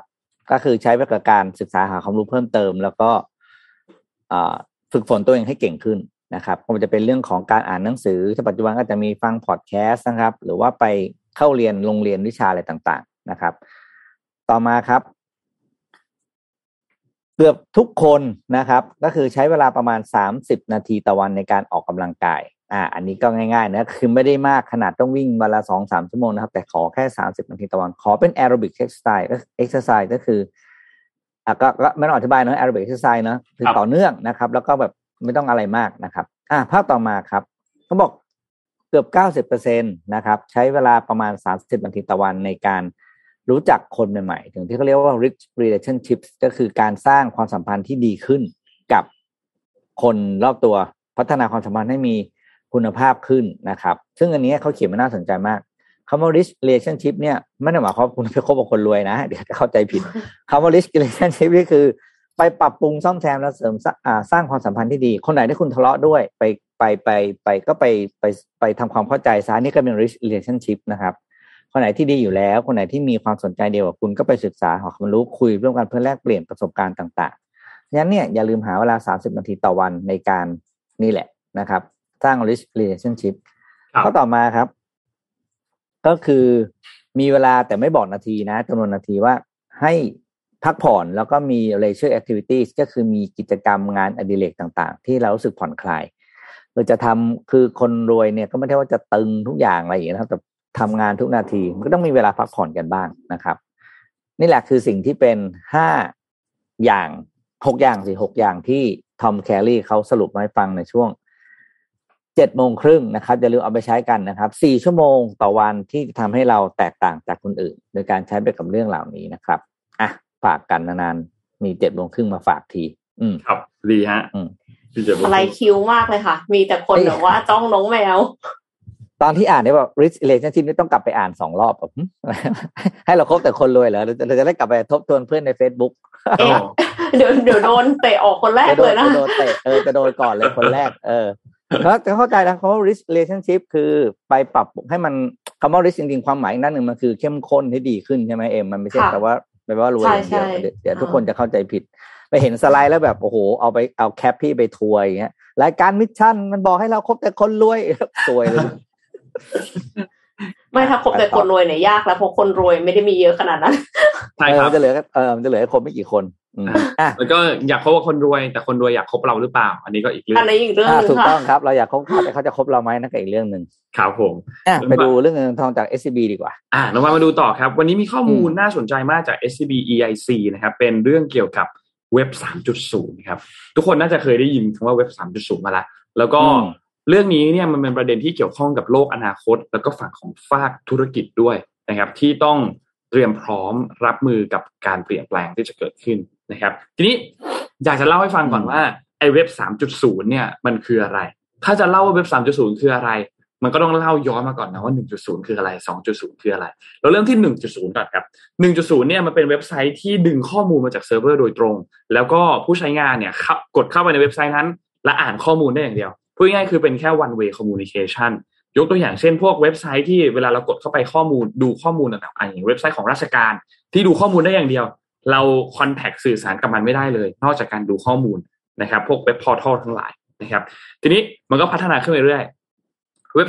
2.0 เว็บ 2.0 ก็คือแบบที่เราใช้กันทุกวันนี้นั่นแหละครับ Facebook Instagram YouTube อะไรต่างๆ คือเป็นข้อมูลที่สามารถที่จะมีการอ่านโค้ด โต้ตอบโค้ด ผู้ใช้งานสร้าง content ขึ้นมาได้ Facebook Instagram อย่างที่บอก แล้วก็โหลดข้อมูลผ่านทางเว็บไซต์สามารถทำได้เหมือนกัน ทั้งโหลดและอัปโหลดข้อมูลเข้าไปนะครับ ส่วนเว็บ 3.0 มันคือโลกอนาคตครับ โลกอนาคตหรือว่าอินเทอร์เน็ตยุคใหม่หลังจากนี้เนี่ยที่ถูกพัฒนามาเนี่ยมันจะถูกพัฒนาโดยมีวิวัฒนาการ 3 อย่างหลักๆ เรื่องแรกก็คือเรื่องของ AI เรื่องที่ 2 คือเรื่องของการ decentralized data และเรื่องที่ 3 คือ edge computing นะครับ ซึ่ง 3 อย่างนี้เองมันก็ทำให้ สิ่งเหล่านี้มันล้ำหน้ามากยิ่งขึ้น โดยเว็บ 3.0 เนี่ยมันจะเป็นการพัฒนาไปอีกขั้นหนึ่งของเว็บ 2.0 โดยรูปแบบไม่ว่าจะเป็นการกระจายข้อมูลที่ออกจากศูนย์กลางนะครับ หรือว่า decentralized นะครับ แล้วก็จะระบบทุกอย่างเนี่ยมันจะดำเนินงานอยู่ในตัวระบบของบล็อกเชนที่สามารถให้ทุกคนแก้ไขข้อมูลได้ นะครับแล้วก็นอกจากนี้ยังมีตัวเทคโนโลยี AI มีเทคโนโลยีของตัว Edge Computing ที่เข้ามาช่วยให้เว็บ 3.0 เนี่ยมันตอบสนองต่อผู้ใช้งานมากขึ้นนะครับ แล้วทีนี้อะแล้วมันจะช่วยอะไรบ้าง เรื่องแรกที่ต้องพูดถึงคือช่วยให้การใช้อินเทอร์เน็ตเนี่ยมันดีขึ้นจากยุคเว็บ 2.0 แล้วมันดีขึ้นยังไง ข้อแรกครับคือลดผลกระทบจากการล่มของระบบไอทีจำตอนที่ Facebook ล่มในปี 2019 ได้ไหมครับ ตอนนั้นที่มันล่มแล้วมันก็หายไปแบบว่านานมากอะน่าจะแบบครึ่งวันอะไรเงี้ย13 14ชั่วโมงอะไรเงี้ยนะครับ ซึ่งตอนที่มันล่มไปตอนนั้นเนี่ยนะครับ มันส่งผลกระทบต่อผู้ใช้งานเยอะมากหลัก2,000ล้านคนนะครับ ซึ่งทำให้ตอนนี้ล่าสุดเนี่ย ผู้ใช้งานมันก็เพิ่มสูงขึ้นไปอีกแล้วนะครับ แล้วมันมีการล่มอีกในปี 2021 มันก็ส่งผลกระทบต่อผู้ใช้งานอีกเกือบเกือบจะ 3,000 ล้านคนนะครับ ซึ่งถ้าหากว่าเว็บ 3.0 มันถูกพัฒนามากขึ้นเนี่ยนะครับ มันจะช่วยลดปัญหาการล่มของระบบของพวกเว็บ 2.0 ได้ด้วยเหมือนกันสองครับคือเพิ่มความจำเป็นของเพิ่มความเป็นแบบความเป็นเจ้าของของข้อมูลให้กับผู้ใช้งานมากยิ่งขึ้น คือเว็บ 2.0 เนี่ย พอเรากรอกข้อมูลอะไรลงไปก็ตาม หรือโพสข้อมูลอะไรลงไปก็ตามเนี่ย มันจะถูกส่งเก็บไว้ในส่วนกลาง แล้วก็จัดการบนเซิร์ฟเวอร์ทุกครั้งที่มีการตอบโต้ทางอินเทอร์เน็ตต่างๆนะครับซึ่งทุกครั้งที่มีการ interact กับมันข้อมูลเหล่านั้นเขาจะต้องถูกส่งไปยังผู้ให้บริการด้วย ซึ่งแน่นอนว่าความเป็นส่วนตัวมันก็อาจจะหายไปใช่ไหมครับ ทีนี้ผู้ใช้งานเนี่ยนอกจากจะสูญเสียข้อการควบคุมของข้อมูลแล้วเนี่ย เราก็ไม่สามารถนำข้อมูลของเราออกมาได้เหมือนกัน อย่างตอนที่ Facebook ลงรูปภาพของเราลงสถานะต่าง ๆ เนี่ย แต่ว่าจะเอาข้อมูลออกมา ข้อมูลของ Facebook ไปลงโซเชียลมีเดียอื่นๆเนี่ยมันก็ไม่สามารถที่จะทำได้นะครับ เพราะฉะนั้นมันก็เป็นปัจจัยที่เว็บ 3.0 จะเข้ามาจัดการเปลี่ยนแปลงเรื่องความเป็นส่วนตัวของข้อมูลด้วยเหมือนกันนะครับ แต่ทีนี้เรื่องนี้มันก็มีความเสี่ยงครับ ความเสี่ยงหลัก ๆ ของเว็บ 3.0 ที่เรามองข้ามไม่ได้เลยเนี่ย ข้อแรกคือ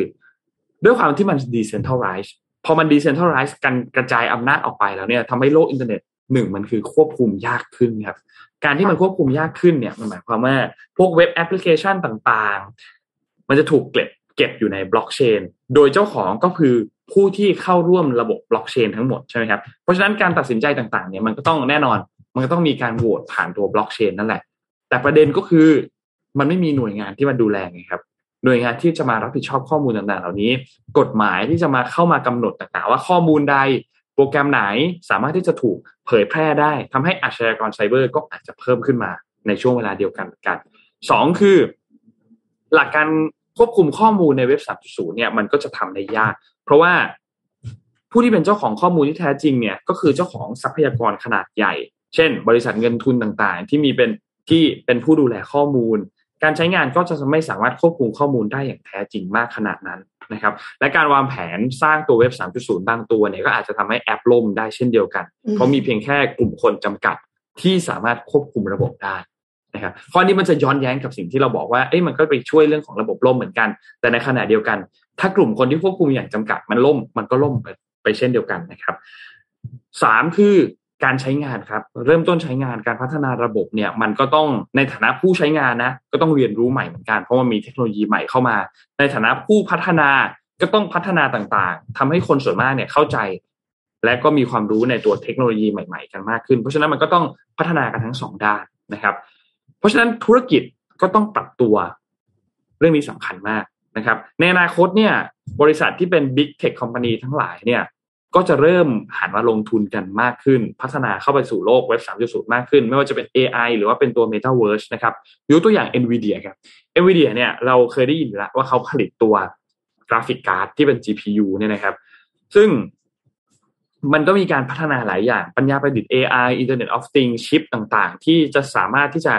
ทำงานเข้ากับตัวอัลกอริทึมที่มันมีความซับซ้อนมากยิ่งขึ้นไปได้ Microsoft เองก็มีการเปิดตัวเครือข่าย ION Decentralized Identifier หรือว่า DID โดยใช้เทคโนโลยีของ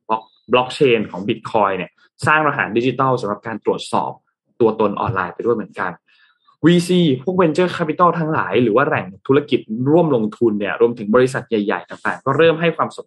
สนใจในเกี่ยวกับโครงการของตัวเว็บ 3.0 กันมากขึ้นนะครับมูลค่าการลงทุนเนี่ยอยู่ที่ 30,000 ล้านดอลลาร์สหรัฐนะครับโดยในขณะที่สตาร์ทอัพอย่างกองทุน Silicon Valley Driver Fund เนี่ยนะครับเริ่มมองถึงที่จะลงทุน 75ถึง100 ล้านดอลลาร์สหรัฐในบล็อกเชนที่อินเดีย แล้วก็ตลาดคริปโตเคอเรนซีนะครับเพราะฉะนั้นเรื่องนี้เนี่ยเป็นเรื่องที่สำคัญมากๆนะครับสำหรับการที่เราจะเข้าไปมีความเข้าใจเทคโนโลยีที่ทันสมัย ถ้าหากว่าเราไม่สามารถที่จะเข้าไปเข้าใจพวกนี้เนี่ยไม่สามารถรองรับการเข้ามาของเว็บ 3.0 ได้เนี่ยก็อาจจะทำให้ธุรกิจในอนาคตเราอาจจะตายหายไปนะครับเพราะฉะนั้นมีความเข้าใจ มีความสำคัญ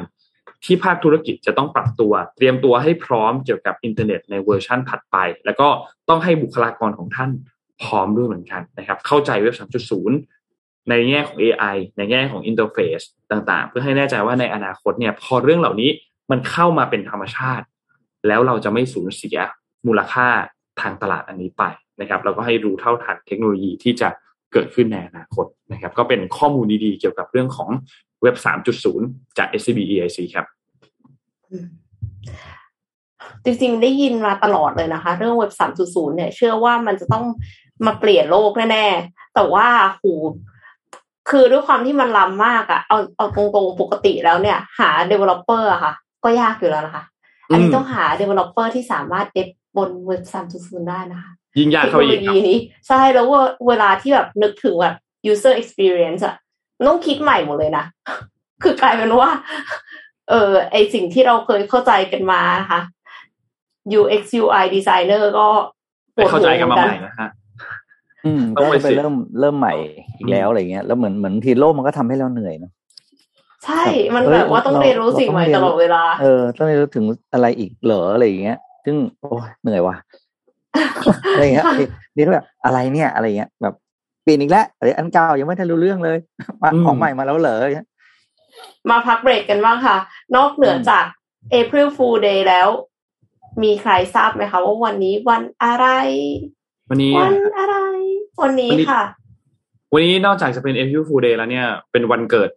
น้องนนท์ด้วยนะครับ เมื่อวานวันเกิดนนท์ใช่ไหมอะวันนี้อ๋อวันเกิดน้องชายนนท์ด้วยเราเกิดเกิดต่อกันนะ Happy ฮะ birthday น้อง to Happy you birthday นะครับ วันอะไรวันนี้ครับพี่นะคะเอ็มนอกนอกเหนือจะเป็นวันเกิดน้องของนนท์แล้วนะคะ ก็ยังเป็นวันเกิด NDR ด้วยค่ะ เย้อ่าโอ้ไม่น่าเชื่อนะ เรามาถึงสองปีแล้วนนท์เนาะครับสองปีแล้วครับพี่ นี่คือภาพวันแรกประมาใช่ณไหมภาเอ็พมที่ก็เห็นประมาณอยู่เนี่ยเอ็มก็จะประมาณปีกับเก้าเดือนใช่ไหมเพราะตอนนั้นใช่สามใช่เดือนค่ะก็เอ็มก็เอ็มก็มาจอยละตอนนั้นคือจะตายกันเลยไม่ไหวแล้วจริงครับ อ่าอะค่ะมาก็ต่อต่อต่อ ก็รับชมคลิปกันนะคะว่าตอนนั้นเนี่ยอืมคือเราเดินทางมาถึงจุดนี้ได้ยังไงนะคะ แล้วก็คือ Facebook เอ็มก็เตือนมาอ่าว่าแบบปีที่แล้วเนี่ย เรามีการจัดกิจกรรม แจกของกันแล้วก็มีการร้องเพลงด้วยนะคะ ที่ที่บอสเดินหนีเลยนะคะ ครับผมอืมวันนี้เราก็มีกิจกรรมเช่นเดียวกันค่ะ กิจกรรมแจกของค่ะ เรามีประมวลภาพบรรยากาศนะคะ แต่ว่าที่สำคัญเลยเนี่ย ชมภาพบรรยากาศแล้วก็ ดูกันให้ดี เพราะว่าจะมีแจกของค่ะ อืม อ่า อันนี้สวัสดีครับ สวัสดีครับทุกท่านได้ยินได้ท่านยินนะเสียงยินดีต้อนรับเข้าสู่รายการชื่ออะไรนะ Mission Daily Report ไม่ใช่สดสดสดไม่ได้บอกได้สดไปหน่อยยังไม่ได้กินชื่อรายการ หลาย ๆ ประเทศอื่นๆเนี่ยแค่มันจะอ่าได้ยินได้ยินได้ยินมาลองฟังนะจะเริ่มน้อยลงน้อยลงอะให้ดูกันให้ดูกันให้ดูกันอันนี้ก็เป็นวัน Happy Birthday ของ Mission Daily Report ครบรอบหนึ่งปีพอดีพี่ก็เลยบอกว่าเวลาเราคุยกับใครว่านมาตรการต่างๆ ของสถานที่เนี่ยมันเข้มงวดแล้วก็จะควบคุมได้ไก่ฝั่งหนึ่งไม่ทำ New Year Resolution ที่แบบว่าเหมือนกับเออก็อยู่ได้เนอะเพราะว่าคนมันเป็นพันล้านโอ้โหคุณแล้วก็ของออเดอร์สามพันออเดอร์เนี่ยโอ้โห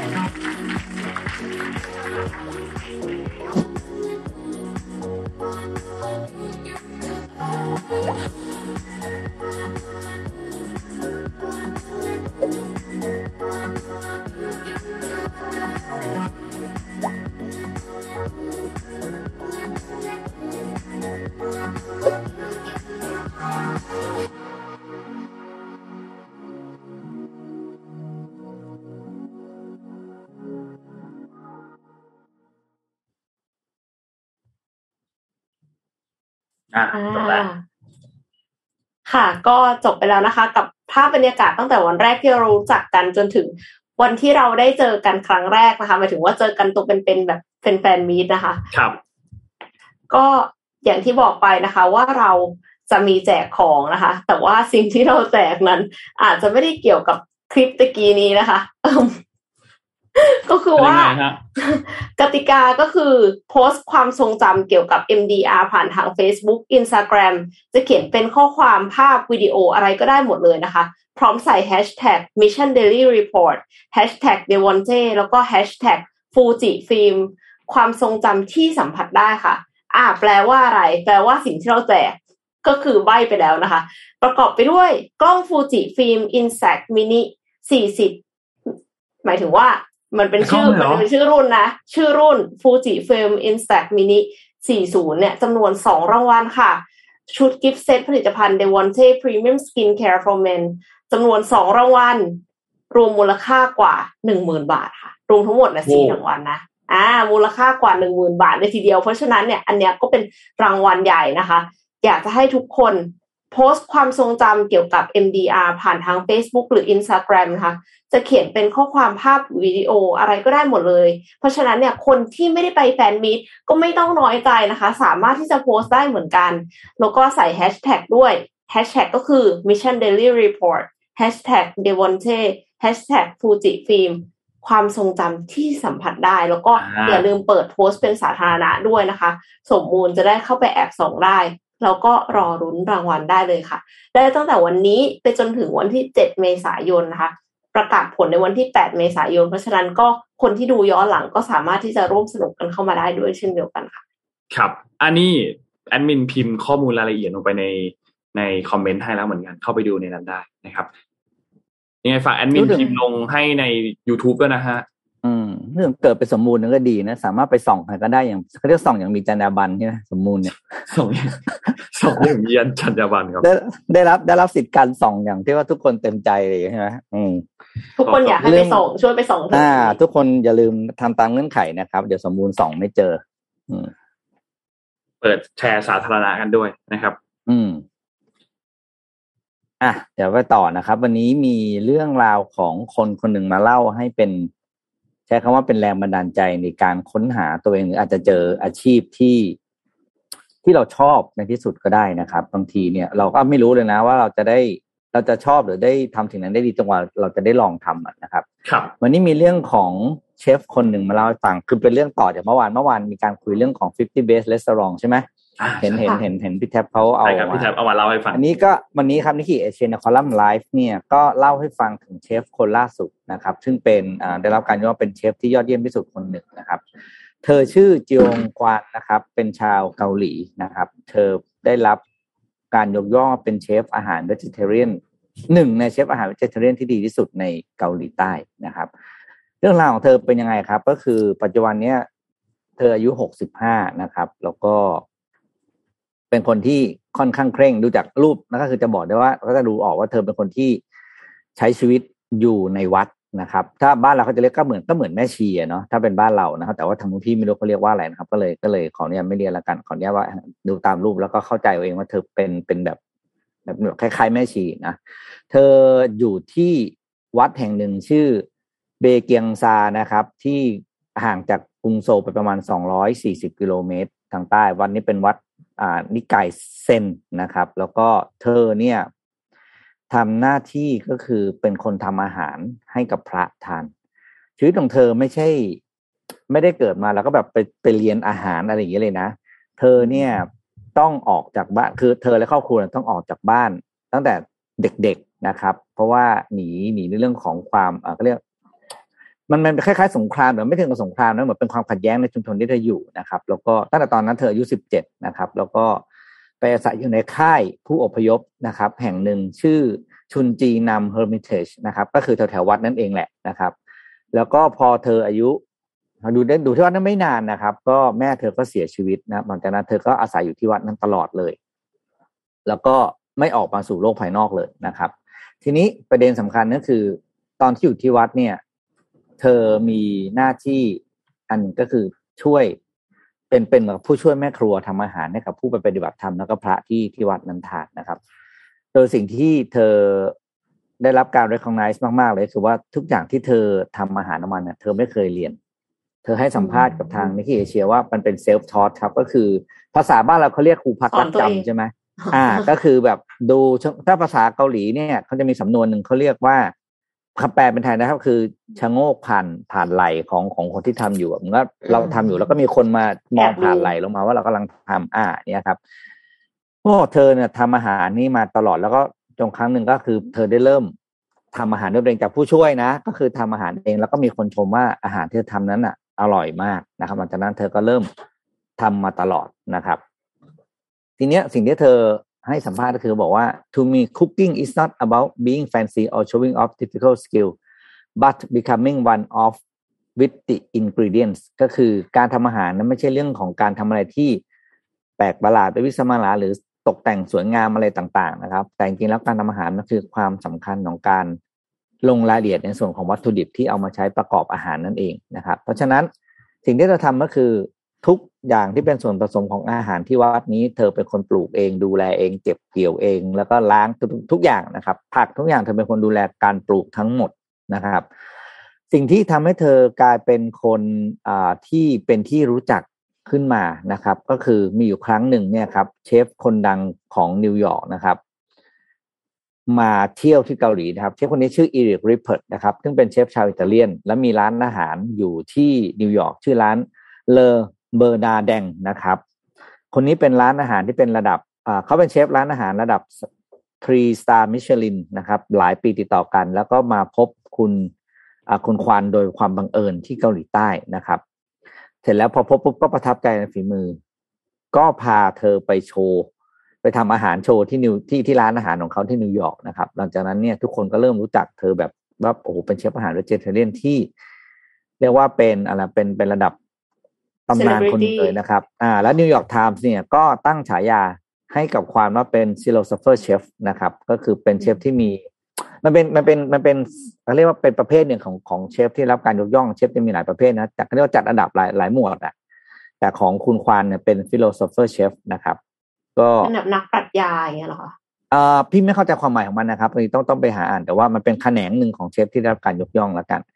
นะครับปัจจุบันนี้เธอก็ยังใช้ชีวิตอยู่ที่วัดแห่งนี้นะครับ แล้วก็ทำอาชีพปกติของเธอเธอไม่ได้ทำอะไรทั้งสิ้นไม่ได้มีธุรกิจอะไรต่างๆ แต่ว่านานๆเธอจะได้รับการเชิญไปปรากฏตัวสักทีเพื่อไปแสดงฝีมืออันนี้ให้เห็นนะครับ เรื่องที่เอามาเล่าวันนี้ให้ฟังก็เพราะว่าอยากให้ทุกคนเนี่ยได้ได้มีแรงบันดาลใจเนอะเพราะว่าบางทีบางครั้งเราอาจเจอสิ่งที่เราทำได้ดีที่สุดก็ได้ ซึ่งสาเหตุของมันอาจจะมาจากเรื่องที่เราไม่ตั้งใจนะครับบางทีเพราะฉะนั้นเนี่ยอยากทดลองทำอะไรก็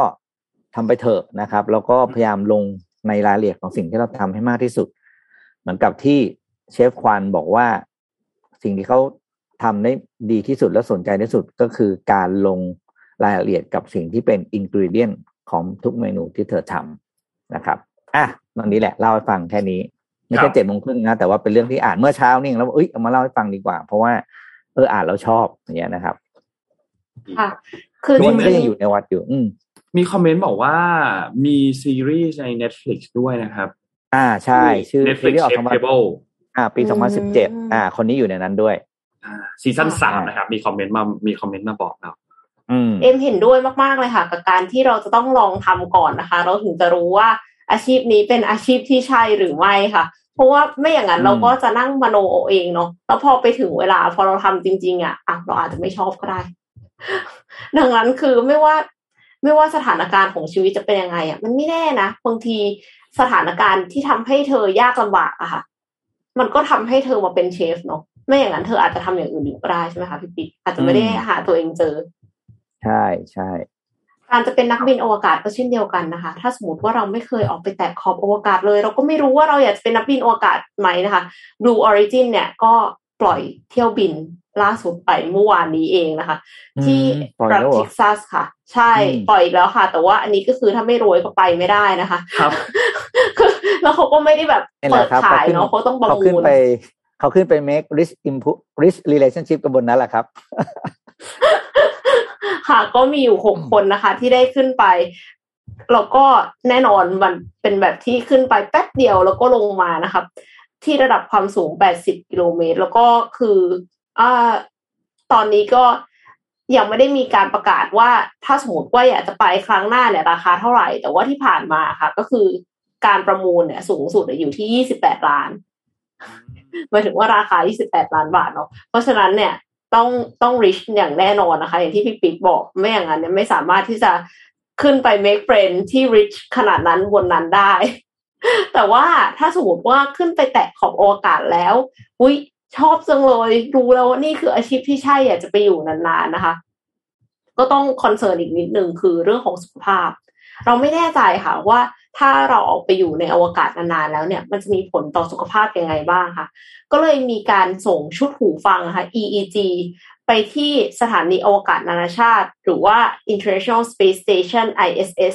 ด้วยแคปซูลดราก้อนเนี่ยสำเร็จในภารกิจ Axiom 1 หรือ AX1 ซึ่งเป็นภารกิจส่งนักบินอวกาศเอกชนค่ะ ไปยังสถานีอวกาศนานาชาติ มีกำหนดเที่ยวบินในวันที่ 6 เมษายนที่จะถึงนี้ โดยชุดหูฟัง EEG เนี่ยทำการวิเคราะห์กิจกรรมทางระบบประสาทของนักบินอวกาศ เพื่อทำความเข้าใจว่าสภาวะไร้น้ำหนักเนี่ยส่งผลต่อสมองอย่างไร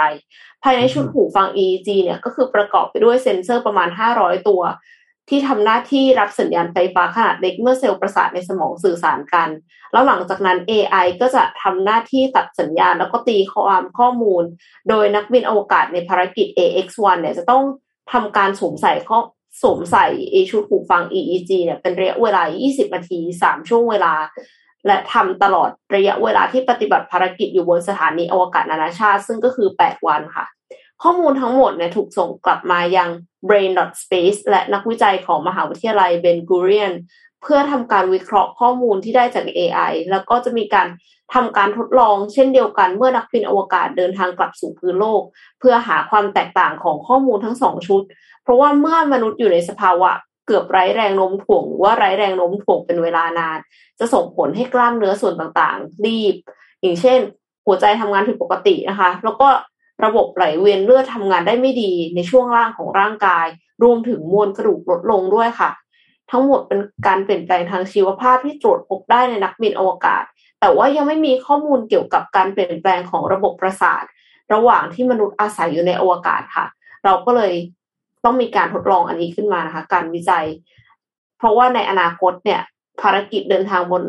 อวกาศมันจะยาวนานขึ้น แล้วก็อาจจะมีผลกระทบต่อสุขภาพร่างกายของเราค่ะ อันนี้คือที่ CEO ของ Brain Space ผู้ผลิตชุดหูฟัง EEG บอกมานะคะ แล้วก็อย่างที่เห็นว่าพี่ปิ๊กบอกว่าปล่อยอีกแล้วเหรอ ขึ้นไปอีกแล้วเหรอ เดี๋ยวนี้เนี่ยกลายเป็นว่าเรื่องไปอวกาศมันเหมือนกับเป็นเรื่องปกติไปแล้วอะ่ะเกือบเกือบจะเหมือนการขึ้นเครื่องบิน เพียงแค่เรายังไม่มีเงินที่จะขึ้นเท่านั้นเองนะคะนะจริงครับจริงครับ อยากไปบ้างฮะไป make rich rich relationship บนนั้นใช่ไหมคะครับผมต้องต้องมีต้อง rich ต้อง rich จริงๆก่อนนะคะ rich แบบต้อง rich อันนี้อันนี้ rich อันนี้รวยนะครับ อันนี้คือริสแบบ เรียกว่าเป็นรฟิวยลเตอร์ที่ดีสำหรับฟิลเตอร์ชั้นดีเลยอะอืมครับ อ่านนท์พามาปิดท้ายเรื่องข่าวผู้ว่ากันครับ เมื่อวานนี้เนี่ย จริง ๆ นอกจากมีการประกาศรับสมัครผู้ว่ากทม แล้วเนี่ยยังมีทางด้านของนายกเมืองพัทยาด้วยนะครับ ก็ต้องบอกว่าบรรยากาศ ก็คือคักไม่แพ้กับฝั่งของผู้ว่ากทมเลยนะครับ มีคนมาเนี่ยสามทีมแล้วก็มีอีกหนึ่งคนนะครับ เข้ามายื่นใบสมัครนะครับ บริเวณการรับสมัครของนายกเมืองพัทยาในวันแรกนะครับ ก็ทั้งสี่คนเนี่ยนะครับสี่คนเนี่ยจริงๆมันเป็นสามทีมนะกับอีกหนึ่งคนนะครับ เดินทางไปที่สาราว่าการเมืองพัทยาเนี่ยตั้งแต่เช้านะครับ ก็มีคนแรกที่ไปถึงเนี่ยคือคุณศักชัย ตงห่อนะครับเป็นอดีตรองอธิอธิบดีกรมการปกครองนะครับ แล้วก็เคยดำแนวดำรงตำแหน่งในอำเภอบางละมุงด้วยนะครับ ก็นอกจากนี้ตอนประมาณเจ็ดโมงก็มีคุณปรเมศงามพิเชษนะครับ ที่เป็นที่ปรึกษารัฐมนตรีกระทรวงวัฒนธรรมนะครับรัฐมนตรีวัฒนธรรมและอดีตสสชนบุรีนะครับ แล้วก็เข้ามาพร้อมผู้สมัครสมาชิกเมืองพัทยาแล้วก็มีทีมงานต่างๆนะครับ แล้วก็ตอนเจ็ดโมงยี่สิบก็มีทีมพัทยาพัทยารวมใจนะครับนำโดยนายสินทชัย วัฒนศาสตร์สาธรนะครับ ซึ่งเป็นอดีตนายกสมาคมนักธุรกิจและการท่องเที่ยวเมืองพัทยามาสองสมัยนะครับ แล้วก็มีทางด้านของคุณนิรันดร์วัฒวัฒนศาสตร์สาธรนะครับ เป็นอดีตนายกเมืองพัทยา แล้วก็ผู้สมัครได้เดินทางมาตรงนี้ด้วยเหมือนกันนะครับ แล้วก็มีทางด้านของคุณตอนเจ็ดโมงครึ่งนะครับ มีคุณธนาธรจึงรุ่งเรืองกิจนะครับ มาพร้อมกับคุณกิตติศักดิ์นินวัฒนะเอ่อ โทชัยนะครับ ถ้าอ่านชื่อผิดนามสกุลผิดขออภัยนะครับ หรือว่าคุณบ๊อบนะครับ ก็เข้ามาเป็นว่าที่ผู้สมัครนายกเมืองพัทยานะครับเปิดมาพร้อมกับแกนนำกลุ่มพัทยา Future แล้วก็ผู้สมัครสมาชิกเมืองพัทยาก็เดินทางมาถึงพื้นที่บริเวณตรงนี้เหมือนกันนะครับ ก็ดังนั้นตอนนี้ผู้สมัครก็เลยจะมีทั้งหมด 4 ทีม ด้วยความที่ทุกท่านเนี่ยมาก่อนเวลา8โมงครึ่งก็ถือว่ามาพร้อมกันนะครับ เพราะฉะนั้นก็ต้องมีการ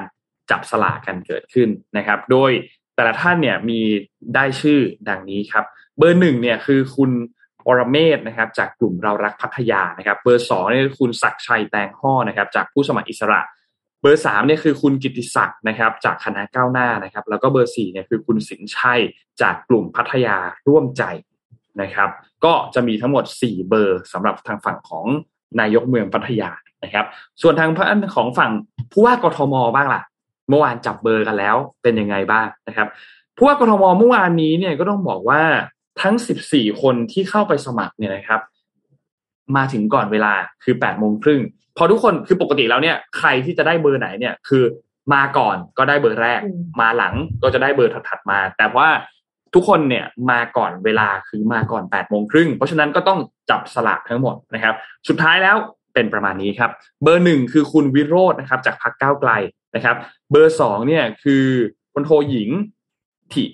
ทิตานะครับ ซึ่งเป็นอดีตโฆษกกระทรวงกลาโหมนะครับ ลงสมัครในฐานะอิสระนะครับ เบอร์สามคือคุณสกลทีนะครับ เป็นอดีตรองผู้ว่ากทม แล้วก็เป็นอดีตสสของพรรคประชาธิปัตย์นะครับ เบอร์สี่คือคุณสุชาชวีนะครับ ก็ผู้สมัครจากพรรคประชาธิปัตย์นะครับ เบอร์ห้าคือคุณวีระชัยนะครับ ลงแบบอิสระนะครับ เบอร์หกคือ พลตำรวจเอกอัศวินขวัญเมืองนะครับ ซึ่งเป็นอดีตผู้ว่ากทมนะครับลงสมัครอิสระ เบอร์เจ็ดคือคุณรสนาตัวศิตระกูลนะครับ ก็อิสระเช่นเดียวกัน เบอร์แปดคือคุณชัชชาตินะครับ ลงอิสระเช่นเดียวกัน เบอร์เก้าคือคุณวัชรีนะครับ ลงอิสระนะครับ เบอร์สิบคือคุณศุภชัยนะครับ ลงอิสระ เบอร์สิบเอ็ด จากพรรคไทยสร้างไทยคือคุณศิธานะครับเปิดได้เบอร์สิบเอ็ดนะครับเบอร์สิบสองคือคุณประยูรนะครับเป็นอดีตผอสำนักป้องกันและบรรเทาสาธารณภัยกทมนะครับเบอร์สิบสามคือคุณพิศาลนะครับลงอิสระเหมือนกันและเบอร์สุดท้ายเบอร์สิบสี่คือคุณธเนศนะครับซึ่งการรับสมัครยังไม่ได้ปิดวันนี้นะครับ ยังเปิดไปจนถึงวันที่ 4 เมษายนเลย ถ้าใครที่มาสมัครหลังจากนี้เนี่ยก็จะได้เบอร์ ลำดับถัดมาถัดมาถัดมาเรื่อยๆ คือไม่ต้องจับสลากไหนแล้วนะ คนสมัครคนต่อไปมาก็ได้เบอร์15เบอร์16 17 18ไล่ไปเรื่อยๆนะครับ ก็ประมาณนี้นะครับสำหรับรีแคปภาพรวมของการรับสมัครเลือกตั้งผู้ว่ากทม และนายกเมืองพัทยาเมื่อวานนี้ครับพี่ปิ๊กปิดมาอยู่ค่ะ แค่แค่จะถามขำๆว่า แล้วตอนที่เขาจับฉลากใครได้จับก่อนนะนนท์เออเนาะอันนี้ไม่แน่ใจไม่แน่ใจไม่แน่ใจว่าใครได้จับเขาเขาตกลงกันยังไงอะใครได้จับก่อนจับหลังก็เนื่องเมื่อคุณไปก่อนแปดไปก่อนไปหลังกันนะอะไรเงี้ยเออนี่ไม่แน่ใจไม่แน่ใจว่า ว่าว่าอืมใครเขาตกลงกันยังไง อืม เพราะว่าเดี๋ยวนะ ขอนอนดูในข่าวไม่รู้ว่ามีเขียนไหมไม่มีไม่มีไม่มีไม่มีเขียนแต่คิดว่าคงไม่มีใครลงเพิ่มแล้วมั้งในกรุงเทพสิบสี่คนนี่ก็เยอะแล้วนะ เยอะเยอะก็เยอะเอาเอาคือถ้าพูดจริงเราเราถ้าเต้าเราตั้งใจเรื่องจริงเราศึกษานโยบายของทุกคนเนี่ย เราก็หมดเวลาแล้วนะภายในเวลาถูกค่ะหนึ่งเดือนนิดเหนื่อยแล้ตั้วงค่ะแต่นี้เนาะจริงครับอะน่าจะประมาณนี้ฮะสำหรับอืมสำหรับเรื่องของผู้ว่ากทมนะครับ ก็รอเลือกตั้งกันนะครับ วันที่22พฤษภาคมนะครับอะสู้ๆขอให้ได้เลือกกันอย่างที่ใจอยากจะเลือก อืมอืม ขอให้เข้าไปนี่ทำไม่เป็นเลยอะเข้าครูหานี่ยังไงต่อนะลืมลืมลืมมาละอืมนานจัดต้องกากบาทขอใช่ไหมให้อะไรอย่างเงี้ยทำตามที่ทำตามที่หาเสียงค่ะอืมสาธุสาธุขอคนหนึงไม่กี่เรื่องหรอกจริงๆแล้วอะโอ้โหไม่ต้องถูมีกเป็นใช่ใช่อะไรนะเขาเรียกไม่ต้องมีเป็นร้อยนโยบายหรอกอืมอืมเอาจริงนะเราแบบเราเลือกอะคุณก็ต้องแต่แปดห้าสิบเรื่ยี่องสิบเหมือนกันเปล่าทำให้เออคุณก็ได้20ทำให้ได้จริงทั้งห้าเรื่องโอเคแล้ว คุณก็ขอยี่สิบแปดสิบเหมือนกันน่ะ ในหลักการน่ะขอเรื่องที่มีอิมแพคกับคนกรุงเทพมากๆนะ อันนี้พูดได้เพราะปัญหาคนกรุงเทพนะอะความเป็นระเบียบเนี่ยแหละรถเมย์เนี่ยนะโอ้โห การจัดรถเมย์กรุงเทพนี่คือยากยิ่งกว่าอะไรทั้งสิ้น แต่เพลินก็อย่างว่าแหละรถเมย์ก็ไปสังกัดกระทรวงคมนาคมใช่ไหมอะไรอย่างเงี้ยคือมันก็จะมีความนี่แหละ การการทำงานข้ามหน่วยงานของรัฐบาลของกับหน่วยงานราชการเนี่ย มันก็ต้องยากตรงนี้แหละ ถนนตรงนี้เป็นของคนนี้ถนนตรงนี้เป็นของคนนั้นแต่ถนนที่อยู่ในกรุงเทพกรุงเทพก็เลยไปซ่อมไม่ได้อะไรอย่างเงี้ยมันจะมีอย่างเงี้ยโอ้ยตายมีนโยบายข้อแรกเลยที่คนที่สมัครผู้ว่ากทมจะทำก็คือเรื่องนี้แหละ อะไรที่อยู่ภายใต้พื้นที่กรุงเทพกรุงเทพดูแลทั้งหมดใช่ไม่งั้นกรุงเทพจะไม่มีอำนาจอะไรเลยในการทำงานโอ้ถูกค่ะเพราะต้องบอกว่าอำนาจของผู้ว่าเฮ้ยมีเรื่องหนึ่งเล่าให้ฟังอันนี้ไม่เยอะฮานะสุด นี่อันนี้ฮาสุดขอเล่าเลยปิดท้ายรายการเลยครับอ่าเป็นเรื่องจริงนะครับ เป็นเรื่องจริงผ่านจอเลยนะครับ ก็คือ อ่า มีสถานที่แห่งหนึ่งครับ ก็มีต้นไม้ใหญ่ ต้นไม้ใหญ่เนี่ยก็ไปติดเสาไฟใช่ไหมต้นไม้ใหญ่บนฟุตบาทใช่ไหมต้นไม้ฟุตบาทอยู่บนเสาไฟ แล้วก็มันก็กิ่งก็พาดเข้าไปในในบ้านคนอะไรอย่างเงี้ยเขาก็ไปแจ้งให้ตัดอ่ากทมบอกว่าตัดไม่ได้เพราะไม่มีรถเครน ยกยกไอ้รถกระเช้า อะไปติดต่อการไฟฟ้าบอกตัดไม่ได้ต้นไม้เป็นของกทมอืมเถียงกันจนต้นไม้ลงมาฟาดบ้านคนนะครับ ยังไม่มาตัดโอ้เลยย นะนี่แหละครับนี่แหละครับเป็นประเด็นที่ต้องถูกต้องถูกขอแก้ไขเช่าได้ไหมคะขอขอเช่ารถเครนของการไฟฟ้าได้ไหมคะให้กทมเช่ารถเครนได้ไหมคะไม่รู้ว่าสุดท้ายเขาก็นั่นแหละ มาตอนมันพังลงไปแล้วก็มาตัดซ่อมออกไปเนี่ยคือเนี่ยนี่คือปัญหาสำคัญของการทำงานในพื้นที่กทมครับ ก็คือกทมมีอะไรนะ อยู่ในพื้นที่ดูแล แต่ไม่มีอำนาจเข้าไปจัดการ อืมเวลาคนด่าเนี่ยฟุตฟุตบาทพังอเมริกาฟุตบาทเยอะแต่ว่าต้นไม้ล้มเสาไฟไม่ใช่อำนาจกทมไง แต่พอดีมันอยู่พื้นที่เขาอันนี้ก็น่าเห็นใจนะ คือผมพูดรวมว่าคนที่เป็นผู้ว่าคนต่อไปต้องต้องผลักดันเรื่องนี้ว่า อะไรก็ตามที่อยู่ในพื้นที่กทมกทมต้องเป็นเจ้าภาพ ครับส่วนจะไปเอาอุปกรณ์อย่างที่เอ็มบอกเนี้ยรถเครนที่มันจะไปเช่ามากทมก็ต้องมีอำนาจในการเช่านะอืมคือไม่ใช่บอกแต่เดี๋ยวไม่มีระเบียบราชการทำไม่ได้เดี๋ยวตายพอดีต้องรอให้พังก่อนถึงไปแก้อย่างเงี้ยมันทำไมเออทำไมพังแล้วถึงมาได้รถไฟฟ้าไม่เข้านั่นใจแหละสิอืมนั่นแหละจบ นั่นแหละโอเคไปไปไปไปค่ะวันนี้น่าไอ้จะพื้นฟูครบถ้วนที่ที่พูดไว้ถือว่าโกหกอะฮะที่ที่บนบนเมื่อกี้ถือว่าโกหกเลยเหรอแจกรางวัลไม่โกหกนะคะ แจกรางวัลเนี่ยแต่คืจอริงฮะแจกจริงนะคะ เพราะฉะนั้นเนี่ยแจกจริงเข้ามาแจกจริงร่วมสนุกกันได้นะคะ ถึงวันที่เจ็ดเมษายนนี้ค่ะ ครับอืมอะโอเคนะฮะ วันนี้คิดว่าน่าจะครบถ้วนแล้วนะครับ วันนี้ขอบคุณ SCB นะครับ ผู้สนับสนุนแสนใจดีของเรานะครับ แล้วก็มีข้อมูลดีๆจาก SCB EIC เรื่องของเว็บ 3.0 ด้วยนะครับ ใครสนใจก็ลองไปฟังย้อนหลังกันได้นะครับ และขอบคุณเดฟ o นเทครับ Premium Skin Care for Men ผิวหน้าดูดีหน้าดูเด็กใครก็เดาอายุไม่ถูกนะครับ ภายใต้แนวความคิด Future Biotechnology for Men Skin หาซื้อได้แล้วครับ ตามช่องทาง e-commerce ต่างๆนะครับ ไม่ว่าจะเป็น Shopee Lazada JD Central We Love Shopping แล้วก็เว็บไซต์ d e v a n t a g e 296 com นะครับ ขอบคุณ Monoview ด้วยครับ ศูนย์จำหน่ายยานพาหนะไฟฟ้าขนาดเล็กนะครับ สกูตเตอร์จักรยานแกดเจ็ตไฟฟ้าทั้งหลาย ซึ่งทั้งหมดนี้มาจากแบรนด์ดังระดับโลก แล้วก็มีประกันศูนย์ควบคู่มาด้วยนะครับ และสุดท้ายขอบคุณดีน่าโทนิวครับน้ำเต้าหู้ออร์แกนิกหอมอร่อยดีกับสุขภาพให้คุณออร์แกนิกได้ทุกวันและขอบคุณท่านผู้ฟังทุกๆท่านด้วยครับ ที่ติดตามมิชชั่นเดลิ y รีพอร์ตนะครับ วันนี้วันศุกร์แล้ว เดี๋ยวเราพบกันใหม่อีกครั้งหนึ่งในวันจันทร์นะครับ เราสามคนขอลาไปก่อนครับ สวัสดีครับ สวัสดีค่ะ Mission Daily Report. Start your day with news you need to know